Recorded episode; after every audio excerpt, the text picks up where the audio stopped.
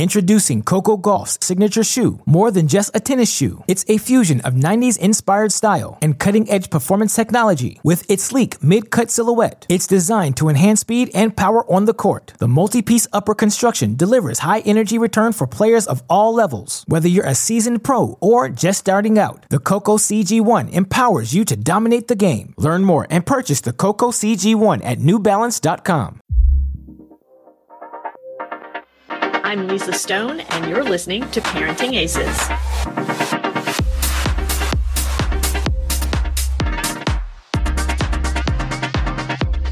Welcome to Season 12 of the Parenting Aces podcast, a proud member of the Tennis Channel Podcast Network. I'm your host, Lisa Stone, and today we are going to be talking off-court fitness for tennis players, junior tennis players, and collegiate tennis players, and those aspiring to play professionally.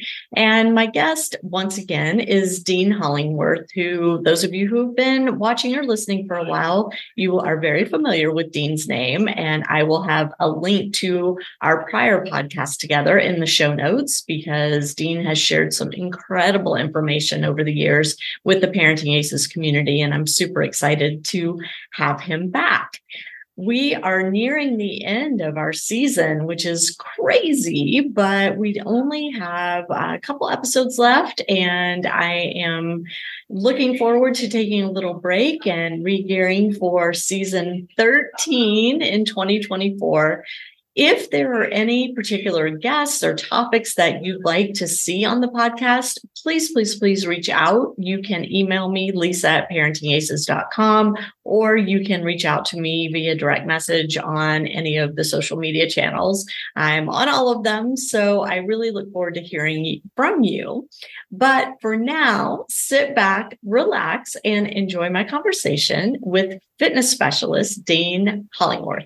Introducing Coco Gauff's signature shoe, more than just a tennis shoe. It's a fusion of 90s-inspired style and cutting-edge performance technology. With its sleek mid-cut silhouette, it's designed to enhance speed and power on the court. The multi-piece upper construction delivers high energy return for players of all levels. Whether you're a seasoned pro or just starting out, the Coco CG1 empowers you to dominate the game. Learn more and purchase the Coco CG1 at NewBalance.com. Mom deserves the best, and there's no better place to shop for Mother's Day than Whole Foods Market. They're your destination for unbeatable savings, from premium gifts to show-stopping flowers and irresistible desserts. Start by saving 33% with Prime on all body care and candles. Then get a 15-stem bunch of tulips for just $9.99 each with Prime. Round out Mom's menu with festive rosé, irresistible berry chantilly cake, and more special treats. Come celebrate Mother's Day at Whole Foods Market.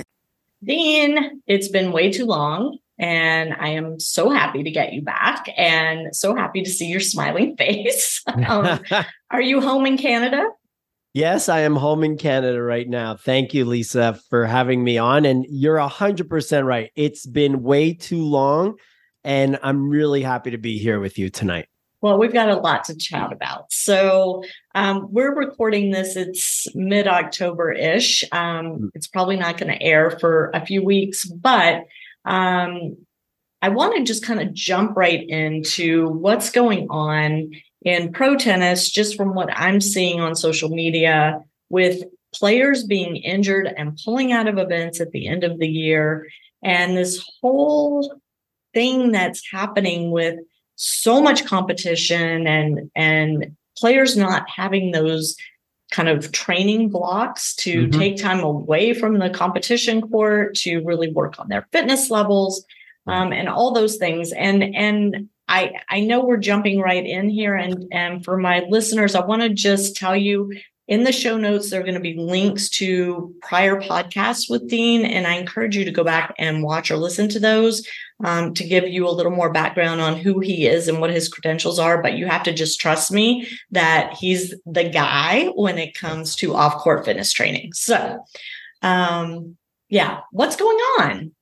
Well, first of all, thank you. That's very kind of you to say, and you're absolutely right. You know, it's not only at the pro level, though. We're seeing at all levels of tennis, whether it's at the college level or at the junior level.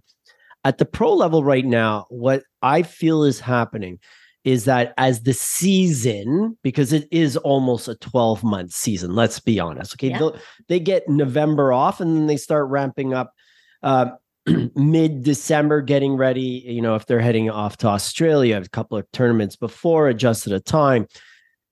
But they're trying to get in as much as possible at the end and packing too much volume into such a small amount of time. To expect an athlete of any level, especially like a junior level, but even the professional, I mean, these are high quality athletes that we're talking about that train specific for their sport and the rigors of the sport. It's a very difficult sport on the body, especially if we're playing on hard court. Yeah. Tournament after tournament, if you continuously make it to a reasonable level. If you're making it deep into tournaments, quarters, semis, that's a lot of mileage on the legs, and the body cannot sustain, cannot keep up with that. Mm-hmm. You know, it's not just about the physicality; it's the mental aspect of it too. It's the traveling. It's not like you're staying in one spot, first of all, for 8 weeks and just playing tennis. No, you know, you have to pack up. You have to travel. There's time change. Number one, the exhaustion, fighting for points, the psychological stress. We always talk about the physical stress, which is there, especially if you're going, you know, to these places where it's really hot. I'm working with an ATP player right now. He went down to the Carolinas and he wasn't used to it. Like he was battered just by the weather itself. Yeah. And I think if the athletes could plan out a more realistic schedule, I think it would be extremely beneficial. Now, it's easy to say because, listen, unless you're in I forget what it is, but if you're not in the top 50, if not even the top 40, it's such a difficult way to make a living. I mean, we have to keep in mind, like I said, travel, room and board, most of them have coaches with them. And, you know, you're not making these big, huge sums of money that we see that are happening at the slams. I mean, these athletes, men and women, are really struggling financially. So they have to play. They want to play the tournaments in order to maintain this lifestyle, to play this sport that they love. So I think better management, if it's possible, of tournaments. And then also we have to combine a fitness training program within that in order to maintain a healthy body. So you go on the road for 6 weeks, let's say, or 6 to 8 weeks. You have to maintain somehow. The athlete has to find a way of getting that training in order to avoid, you know, these typical injuries that we're seeing, shoulder problems, you know, if it's obliques or knees or lower back, even maintaining a good fitness program with all the essentials around it. And listen, having a good team around you also is imperative. I know. Sure. I mean, the ATP player that I'm working with, we talk every day. I mean, or pretty close to every day is, okay, what's going on? And I just don't send them a program. I mean, this program's based on, okay, how many days? First we say, okay, how many days are you outside of the tournaments? Okay, we got 3 days. How you feeling? Hey, listen, if you're telling me you're exhausted, I don't want to make you more tired. And I just think it's really being smart and the athletes being honest with themselves, saying, you know what, I'm going to take the next tournament off. I'm going to recover a little and be healthier going into a tournament, and with that, being more competitive. Yeah. Yeah. And then when you take that down to the junior level, where you're dealing with bodies that are still growing and developing, hormones that are going nuts. And, you know, let's face it, not every family can afford to have a coach travel with their child and a fitness expert and a nutrition expert. And, you know, there are a lot of variables that come in, but what we don't want to see is kids developing these injuries over and over and over again that are keeping them away from the game that presumably they love and that brings them joy, because their bodies are given out on that. I think on a certain level, it's even worse at the junior level, because the kids are playing. I know this summer I was pulling my hair out. I mean, literally, I was just like, you can't be playing again. You've played 4 tournaments in a week and you're 13 years old. Yeah. Like, I think we're a little short-sighted sometimes. Like, oh, we got to get the points. We want to move up into rankings. Yeah, it's great. But what about development? You know, like, we're talking about injury prevention, but what about developing the athlete too for the future and seeing, okay, you're 13, where do you want to be 14, 15, not where you want to be in the next 2 to 3 weeks. But, you know, the tournament schedule doesn't help either, because they're playing, there's this tournament. If you're 13, you're playing 14 and under, and then maybe you'll play 16 and under, and then, come on, guys, like, don't, if you're 13 and you're playing 18 and I really have to question that. And then we start talking about injuries, right? Well, we're talking about injuries due to excessive playing. We're talking to injuries for young adults, as you said, that are still developing. They're putting a massive stress on their body. And now they're going to play, in some cases, somebody that isn't an adult by definition, but body-wise is pretty close. And now the ball's coming faster and they're behind the ball and they're not making proper contact and the arm's getting jolted. These are the things that just keep lending into our injury problem. The volume, first of all, you know, the amount of hours that you're playing in a week. It's not just tournaments and then out of the tournament. Doesn't mean you try and chase. I love when I see the junior athletes trying to take on even more lessons the week before the tournament. Listen, the week before the tournament, you are who you are. Okay, we're trying to clean things up and get you prepared. It's not time to increase volume. A lot of parents have that wrong. Oh, big tournament, we got to get more. If anything, you want to taper. You want to start having the body feel refreshed. You want to have that super compensation. So when they step on court, there is no fatigue from the week after. There is this feeling of readiness. There's this feeling of freshness of, oh, I can't wait to play. And I feel like I can play to the top of my level.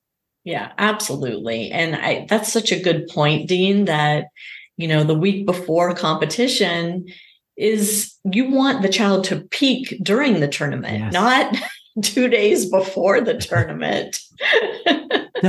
You know, and it's we're laughing, but it's something that we see. So, yeah, you know, just as a guideline, if you're starting a tournament on a Saturday, let's say, you know, Monday, you can come in, you can have a decent day. Tuesday, you can have a decent day. But then, you know, you want to have a couple of matches in there. You don't have to be practicing twice a day. You don't have to be doing over, you know, 2 or 3 hours. And if I say 3 hours, I'm throwing in an hour of fitness in there too. And the fitness has to be smart also. I'm not burning a young or any athlete for that matter out on a Wednesday when I know they're going to start play on a Saturday. Mm. It's, you know, I just had a young man doing ITFs. He was with me today. He's 17. And like, we had a big workout today because why? His tournament's starting on Monday. I'm seeing him again on Friday. I told him, I said, listen, Chris, we're going to focus on a lot of movement, reaction. You're going to get good rest time in between because I don't want you feeling exhausted after the training session. Contrary, I want him to feel revived. I want him to feel excited and like, wow. And that whole emotional component behind it that I feel ready to compete and I'm ready to go. Not like I just got my ass whooped by my coach. Yeah.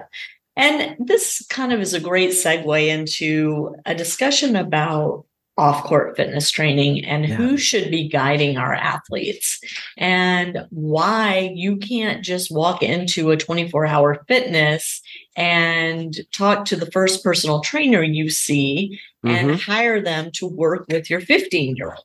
Yeah. What is it that sets tennis-specific fitness training apart from more generic gym work? That's a great question. I love that question, by the way. And if I don't answer it, because I'm going to go off on a tangent, so there's a little warning coming up here. Please re-ask. So we don't just see this, though, at the junior level. You know, I've worked with a lot. I've been fortunate enough to work with a lot of athletes that had, you know, that had the opportunity and have gone to university and play university tennis. Now we think, oh, university tennis, big schools, they must have their programs great. I can't tell you how many times I've been told, like, yeah, it's the the assistant strength and conditioning coach for the football team doing our conditioning, and we're training like football players. Yes. So I mean, it's happening everywhere. I find at the club level, especially with sports study programs, what happens often, and I'm very fortunate that I'm at a club that they understand the importance of fitness, that they hire a young trainer coming, a year or two out of exercise science, kinesiology, and paying the minimum. Like, cutting a corner. Yes, we have somebody that graduated from this great program, but doesn't have the experience, of working with young people, working with young athletes, and more specifically, tennis players. So you asked the question, and I'm very proud of myself. I didn't forget. I've said this on numerous occasions, and I'm going to say it again. Tennis is the most difficult sport to train for. So people might be saying, well, how do you know? Well, prior to, I've been in tennis specifically 100% for 12 to 15 years now. Prior to that, I worked with athletes. I always make the joke. The only athlete I've never trained is a curler, which is weird since I am in Canada, right? Yeah, yeah.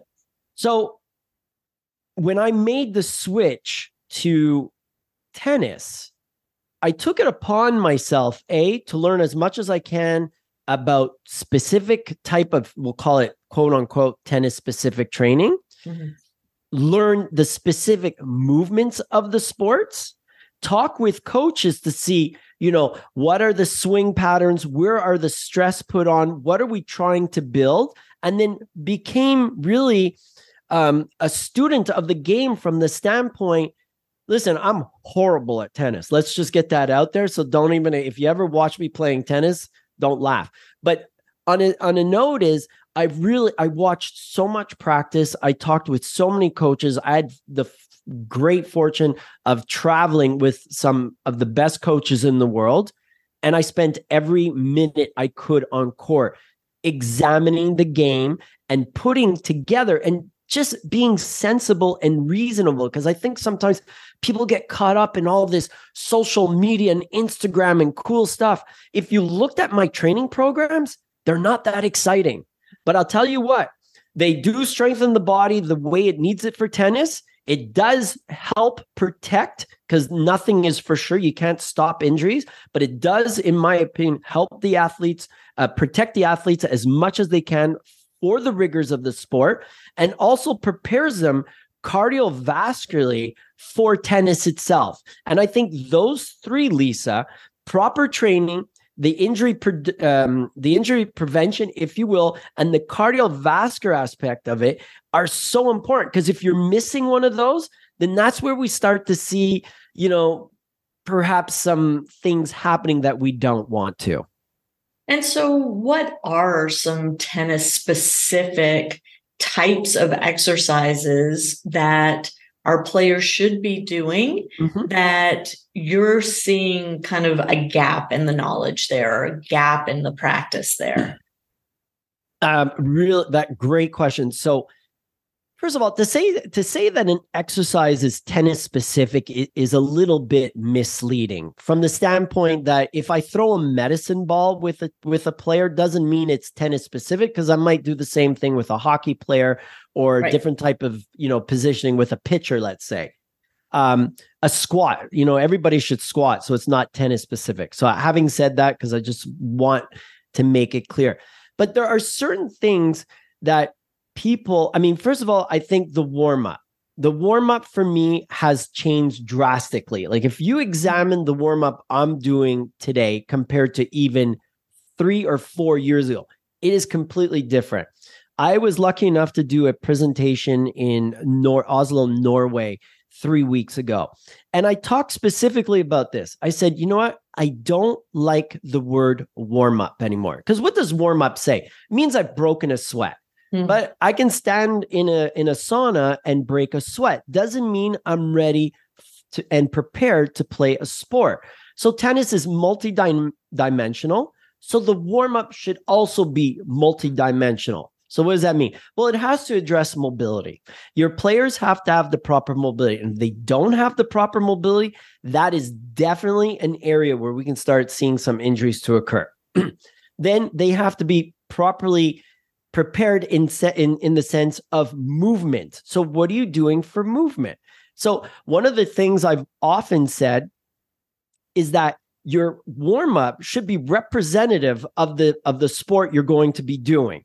Meaning, if you're not performing crossovers, if you're not performing, shuffles, if you're not performing backward movements, sprints, that type of stuff, some type of medicine ball or even elastic work in order to get the core firing, to get the shoulders going, we're missing out. And parents and players and coaches have to understand that the warm-up is also a learning period. So when I see warm-ups that look like 2 laps around the court, I want to cry. Like, I just want to literally cry because I'm thinking, okay, let's look at them run. We know it's going to be messy. And quite honestly, it is a waste of time. To take 2 laps around the court, you can be doing something much more beneficial for the body. Same thing for shuffling. If you're going to shuffle around a court, and we see that also, why would you? Like, think of it. What's the most amount of shuffles you'd ever want to do in a match? Perhaps 2, 3. I don't think so. So why would you shuffle around a court? Work on that change of direction. You asked one of the things, what are we not working on properly? Change of direction and deceleration. If you don't, we talk about making athletes faster and stronger, which is great. But when they get to the ball, they do have to stop. So if we're not working on deceleration, I think that's a big, big one. We need to have strong lower bodies. We need to have strong upper bodies. Everyone talks about legs getting you there, but the upper body has to be equally strong in order to go through, whatever it is, 3-4 hours of forehands, backhands, and serves. It has to be able to stay in one place. So you say running around the court and doing shuffles around the court is not the ideal way to get ready to compete. Yeah. Instead, what would you have an athlete do? So you know what? We're going to do this. I'm really excited about this. I'm happy you brought it up. Anyone listening tonight, I'm going to send you a link to my 2023 warm-up. And you guys can look at it, okay?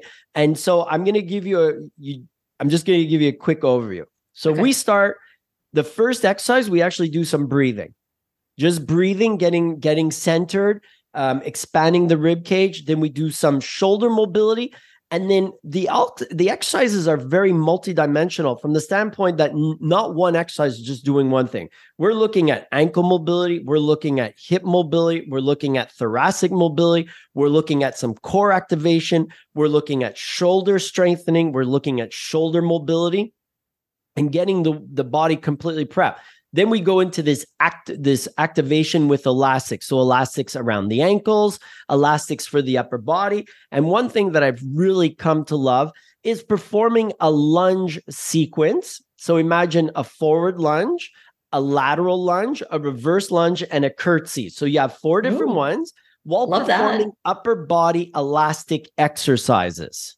Ooh, yeah. Which challenges the balance too. Challenges the balance, but also really activates the shoulder and actually strengthens the shoulder. Mm-hmm. And, I've done this warm up with kids that perhaps come to the club. They're not used to it. They find it difficult, but the warm up itself already is a training tool. Imagine you're doing, 4-12, you're doing 24 lunges. Let's say 25, you do that 5 days a week. It's 125 lunges in a week, in a month. I don't do math, but it's probably about 500. And so being really efficient, I think that's the number one step. We're not paying attention enough to the warm-up as we're putting it together. I'm sorry to say this, and I don't want to insult anyone. Coaches are not paying enough attention to the athletes when they're warming up. That's another thing. We're expecting the athletes to go on court and to perform and to start performing with the warm-up. And if they don't, we're like, hey, pay attention. Well, coaches, you got to be paying attention too. It's not time to be on your phones. It's not time to be talking about the lesson plan, and especially not time to be talking about what happened last night, you know, during the ball game. But we have to be there for them. I would really highly suggest that the tennis coaches do the warm up with the athletes. You know, tennis coaches, I love when I go and I do a mobility session at a conference and I get these tennis coaches on the ground, and all I hear is, oh, and I'm like, yeah, but guys, the guys and women, we have to be honest here. We use our bodies for our livelihood. And if we don't take care of it, I mean, you might be packing it in a little earlier. Yeah. Yeah. And getting the body ready to play it's got to be step one. You can't just start playing. You've got to do something to get the body prep for that. And as you said, starting with the breathing, I love that. That's step one of your get ready to play, because that gets the mind ready as well as the body, right? So we've, had a lot of guests on this podcast talking about the mental side of tennis, but getting centered, focusing inward for 30 seconds to take those few deep breaths is so beneficial. Yeah. I mean, we have 9 deep breaths, like big inhales, exhale from 3 different positions. And the other thing I want to tack on to that, talking about getting ready, the last thing I want is an athlete that I'm working with to be on a court and have their first quick movement be in a drill or in a competition. Right. That's why, all of the warm-ups end off with some very aggressive shuffling to sprints and movement and changes of direction. So as you said, and you're 100% right, the body is ready. Yeah. Yeah. And I'll just say, I played league tennis and, getting older, my body's getting older.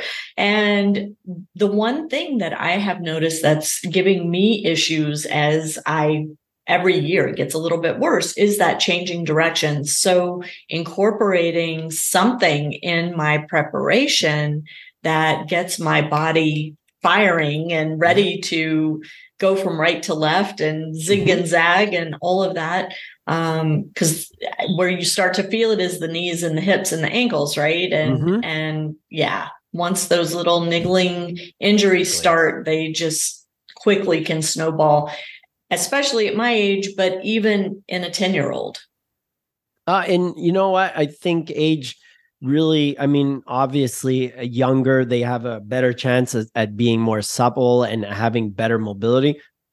But kids are sitting in school all day long also. And, we've heard it said so many times that sitting is the new smoking, the hamstrings. People are showing up with really tight ankles a lot. And one thing I'd like to share is that what people might not realize is that the body is essentially a segment of joints stacked on top of one another. So, and they alternate between stable and mobile. So, if you look at your wrist, you can bend side to side, you can do 360s and you can go front and back. That means it's a mobile joint. If you look at your elbow, it can't do the same thing, or at least it shouldn't. And it's a stable joint. Right. But if we relate that to the lower body, and we say, ankle mobility, why is that important? Well, because if you don't have good ankle mobility, what's going to happen to the knee? Because the body's smart. It's going to try to accomplish whatever it needs to accomplish. So a lack of mobility in one area is going to go ask another area to be more mobile that is not meant to be mobile. Right. So that's why outside of tennis, that's why we see so many lower back problems, because people's hips are just so tight. And then the lower back, the lumbar spine just takes a kicking. Yes, absolutely. Absolutely. And even starting with the feet, right? And this is something that, again, the older I get, the more I notice, I'm really having to pay attention to my feet and take care of my feet. But proper socks, proper shoes are super important for our young athletes, because we want their feet to be protected. We want them to have the necessary cushion to absorb, you know, the constant beating. And that's your first contact, right? Is your foot on the ground. And if you look at the kinetic chain, it starts with your feet and it moves up the body. So, I mean, there are all these little bits and pieces that we kind of just say, oh, you know, my kid's shoes are worn out, but, you know, let's let them go a couple more weeks. Well, that could be the difference between an ankle injury or not. Well, I mean, it's brilliant what you said, because, and I'm glad you brought that up, because one thing I didn't mention about the warm-up is that we do our warm-up barefoot. We do it in socks. So, you know, the athletes, you said, what's that? Why do you do it in socks instead of in shoes? But you gave the answer to that already. What is the first thing that makes contact with the ground? It's your foot. You got to take good care of that, because if the body's not receiving the appropriate information from the ankle and the foot, it's like, you know, stepping on a hose. It's not going to be fluid coming up. So information is sent up and then it's sent down. So if you have bad ankles, or, you know, your feet aren't what they should be, it affects your squat, for example. Mm-hmm. But by doing the exercises barefoot, first of all, you're really helping strengthen the foot and you're getting a better stretch. Certain of the mobility exercises that we do really put a nice strain on the foot, on the big toe itself, in order to maintain that mobility. And, you know, at the end of your workouts or at the beginning, I think foam rolling your feet. Oh my goodness. That is just heaven. I agree. It really is. Yeah. And you can even use a tennis ball. You don't even have to have a foam roller. Yeah. Just make sure it's a really, you know, a tennis ball is good if it's brand new. A lacrosse ball will go. I mean, they're like $20 on Amazon. Yeah. It's not a big deal. It's worth the investment, because the lacrosse ball, as great as it is for your feet, can do so many other little things and get into smaller areas for your lat, your upper back, you know, even the glutes. Yeah. Oh yeah. Love that. So with the injury prevention, we know sleep is a huge factor and that our kids are not getting enough sleep. Where does that come into play in the work that you're doing with the young players? Do you talk about that? Do you help them understand the importance of putting the cell phone away? Yeah. And oh, yeah. I mean, you're hitting it all on the head for me, because I just did a presentation this past week on recovery. And the number one thing for recovery is sleep.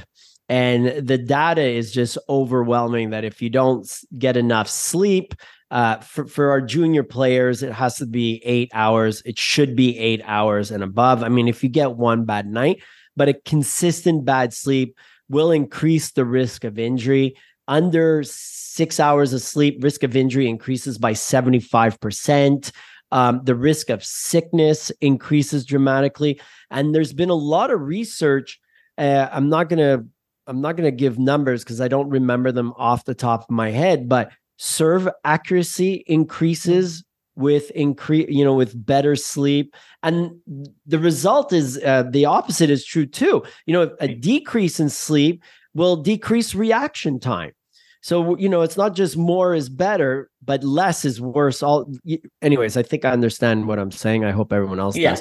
But going in that direction. And do I talk to them? Yeah, I absolutely do. And especially around exam time, you know, the combination of sleep, lack of sleep, let's call it. Mm-hmm. And then the exam period itself, obviously they're staying up later to sleep, to study, not getting as much sleep. That combination of the stress and the sleep, that's a period of time that mid-November where we traditionally see injuries go up slightly because of such factors. So in that case, we just tell the kids, like, look, you have a big exam. Don't come in. It's okay. Guys, it's okay to miss a day. Your game's not going to fall apart. I guarantee it. You know, take care of what you got to take care of. Come back when you're fresh again, you know, like get a good night's sleep, be ready, not have that on your mind.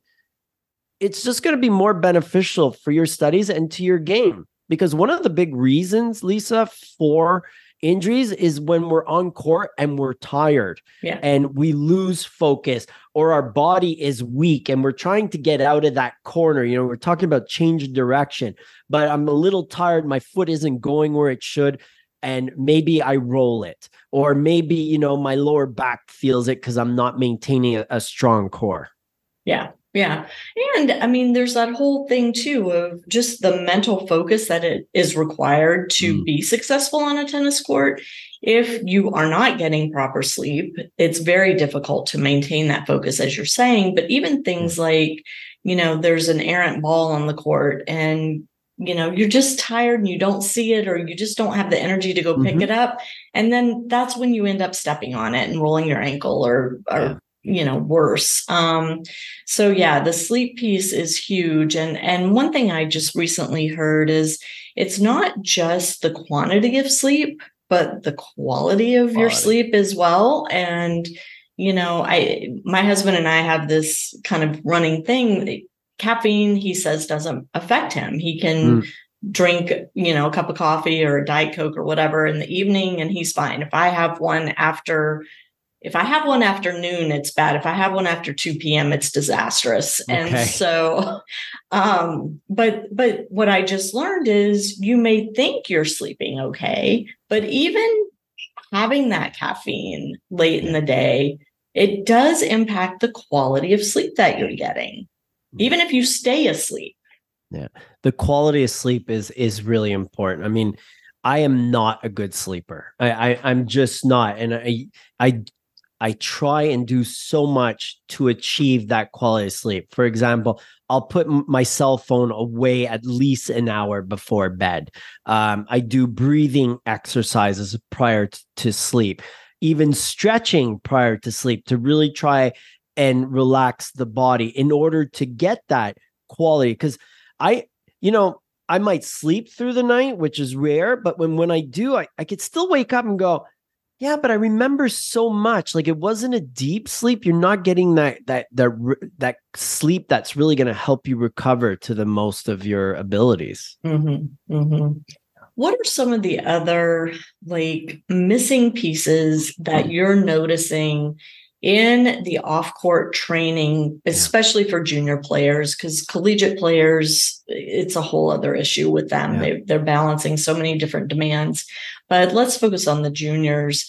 Are we still seeing kids having flexibility issues? Are we still seeing kids developing injuries as children that were showing up only in adults 15 years ago? Or are we starting to get better with all of this? That's a great question. I don't know if we're getting worse or if we're getting better.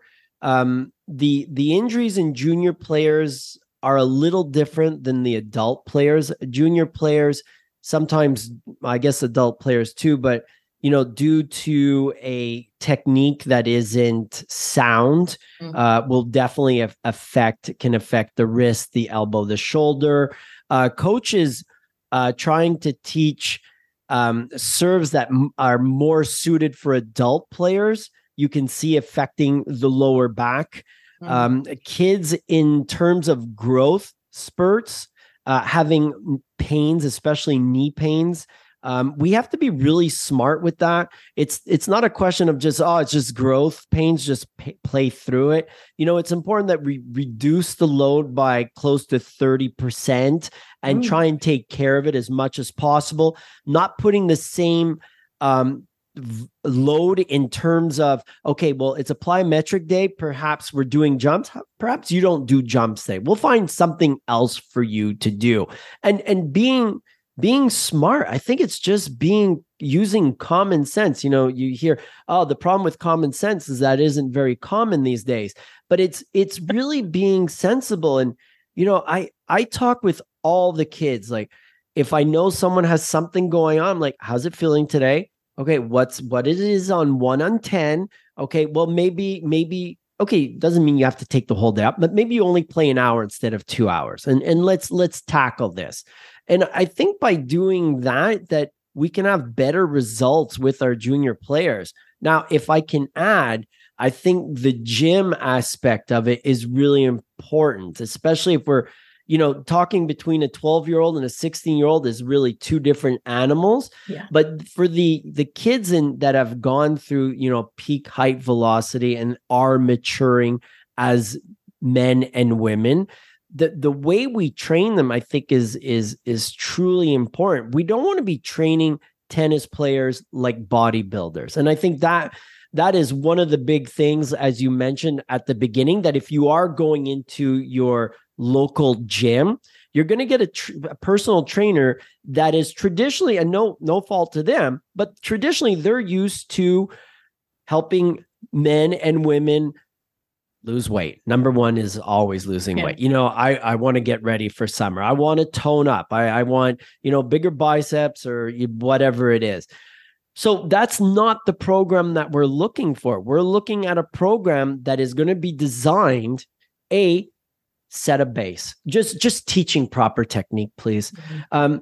I can't tell you, you know, we had this new boy come to our club from another club, and I watched him the first couple of days, and I was like, so first time in a sports study program? No. I was at one for a whole year last year. I'm like, oh, okay. Anything? Oh, no, I had private. Like, it was shocking. And I mean this, I'm not trying to be dramatic. I'm being fully sincere here. It was shocking at how bad everything he did physically. Mm. Like, I can't believe what they did.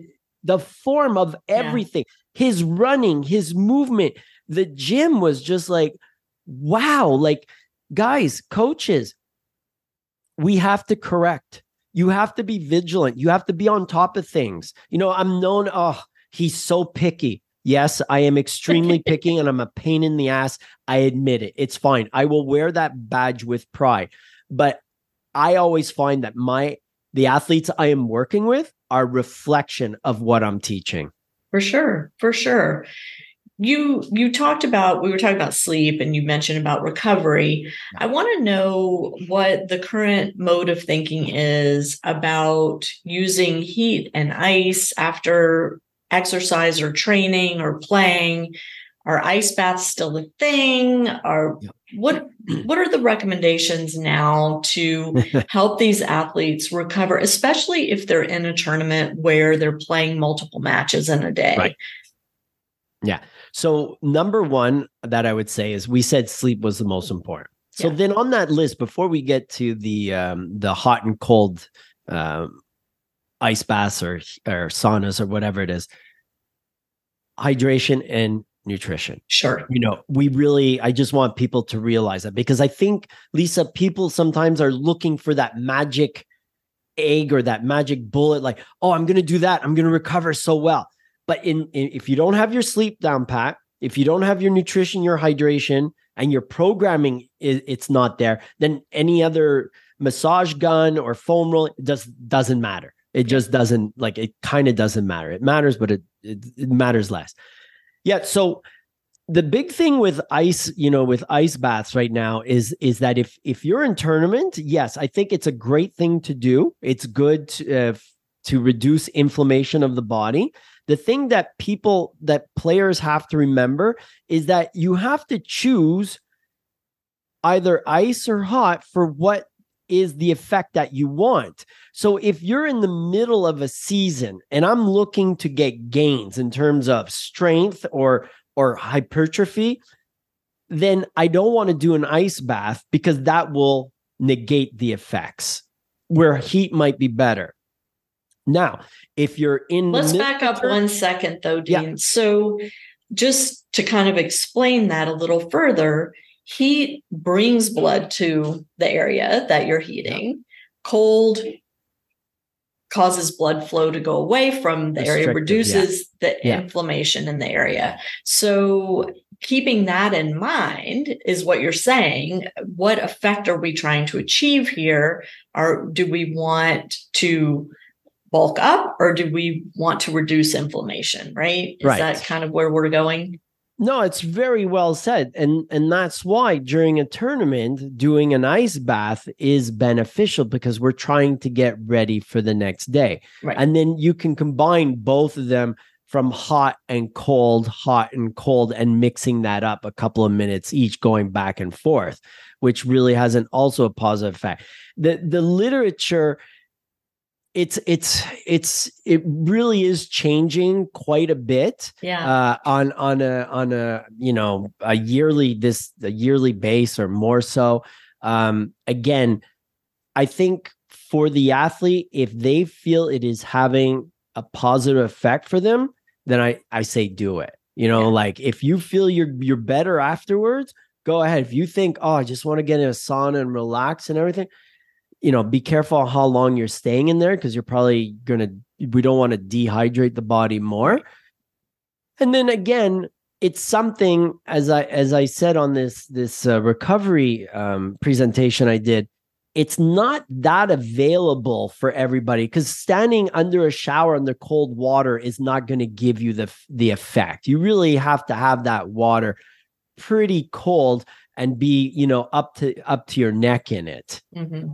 So if you have a hotel room with a bathtub, awesome. Go find that ice bucket. Yeah. Oh, I don't know about you. I can't. I mean, I say I can if I guess I really had to, I would. I live in Montreal and I hate the cold, the cold. So there, I've just, it's kind of miserable. It's kind of miserable. Yeah. Any other advice that you would give to the junior players who are trying to build their strength, build their endurance, improve their flexibility, reduce their risk of injury, in addition to all the wonderful things that you've already shared? Yeah. Have I missed anything with you? I want to add one thing in there, because we're talking about building. The other important part of recovery is right after you finish training or after practice session or after a match, recovery starts at that moment. And what does that mean? We have to start taking energy in. So whether it's chocolate milk or a smoothie or something, it has to start within the first 30 minutes. And I think that's what made me think of it, is when you said junior players. The junior players often after practice, they'll stretch and they'll leave, but they won't have anything until they get home. Mm. And, that could be just because they're home doesn't mean they're sitting down at the dinner table. Yeah. Right away. So it could be an hour, hour and a half, maybe 2 hours after practice before they start taking a nutrient. We're doing recovery work to prepare ourselves to have a great day the next day, and to allow our body not just to recover, but to adapt, right? So we can have this higher baseline of fitness every time, so we can become stronger, faster, better endurance. Going to your initial question, I think for me, and people are probably going to, he's a fitness guy, of course he's saying this. You can take some time away from your fitness, from your tennis, and put more time into fitness. Is becoming more and more important. And I'm hearing this from high level coaches. I'm not like, this is at the highest level. They're focusing probably a little bit more now on fitness than they ever have. I mean, a junior player doesn't arguably, but I've seen stats that show junior players play more tennis than professional players. Oh yeah. And if you're at the age of 13 and you're playing 18 hours of tennis a week, or 14 or 15, walk that back a little. Let's get more fitness in there. Let's get you more fit, because I think sometimes not the pressures, but the professional style game is being implemented on our junior players when they don't have the body to respond to it or to be able to do that. Yeah. So why are we getting injuries? Because we're asking too much of a body that's not prepared for it. Missing one or two tournaments that aren't that important, preparing for the tournaments that are important, and developing and building, it's going to take you much further in the long run. Stop looking at, tomorrow and start planning a more efficient and productive future. Yeah. Love that. And I want to just kind of throw out an idea talking about the post-practice or post-match, energy intake. So eating, when you're packing up your cooler to go to practice or go to a tournament match, throw something in there that you can eat as you're walking off the court. It's so easy, right? Yes. Just to, throw a bag of almonds or, just a smoothie or something that's in your cooler that's going to give you those immediate calories to help you recover. The chocolate milk in the little boxes was always our go-to, and that was super easy just to keep. And, it doesn't have to be anything fancy. Nobody's telling you that you have to, get these complicated things in your kid. It's calories. We want healthy calories going in them so that their bodies can rebuild and get ready for the next stress, whatever that is. Yes, please. Healthy calories. Healthy calories, not a burger and fries. I mean, not that there's anything wrong with that from time to time. I don't want to be that person, but also, what came to mind, Lisa, is that at the beginning here, I had so many kids that, an hour to an hour and a half within practice, I'd be like, okay, guys, now's time to start taking in some nutrition, some calories to provide you with energy. And I'd have a good 30% of them have nothing left. And I'm like, I ate it all during lunch. Well, lunch was already 3 hours ago, and you played an hour of tennis or an hour and a half of tennis.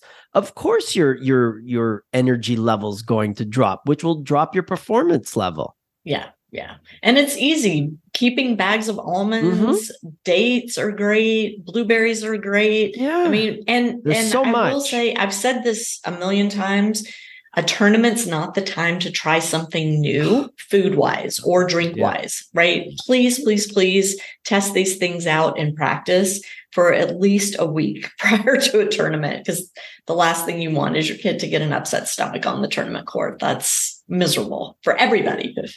That is so well said. Yeah, we don't want to try a new type of protein drink or whatever it is the day of. Or listen, I tell the athletes I work with, keep a small diary, okay? And when you have a tournament where you felt great, go look at what you ate that day and let's replicate that. And please pay attention, was it a morning, an afternoon, a late evening match? Because that really starts playing into it. When you have to start playing early in the morning, that breakfast has to be solid.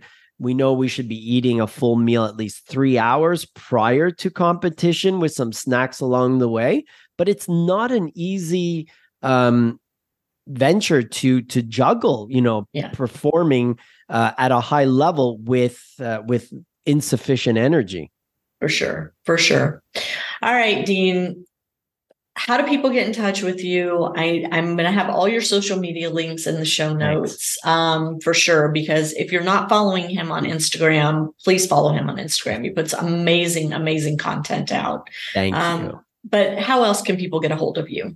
So on Instagram, I'll just say it's _@baselinepower_. I'm on Facebook at Dean Hollingworth. You can also find me at www.baselinepower.com, where I have a video series that covers all aspects of training for tennis players.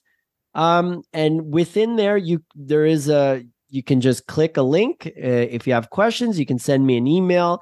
I will say I am pretty good at getting back with my emails within a couple of days. So that would be the easiest way. Awesome. Awesome. Always a pleasure talking to you. Thank I always you, learn too. New stuff. And I love that, you are constantly learning and then so willing to share your new knowledge with all the rest of us. So thank you for all the time that you spend staying up to date on the latest research, participating in the research, trying things out with your clients, and then helping the rest of us get better. So it's super, super appreciated. Thank you so much for having me on. And right back at you, Lisa, I have a podcast too, the Tennis Fitness Podcast, and I know it's time consuming, and I can see that you love doing it and you're a joy to talk with. And thank you for everything you do. Oh, sweet. Thank you very much. And I'll have the link to your podcast in the show notes as well. So everybody make sure you subscribe to that.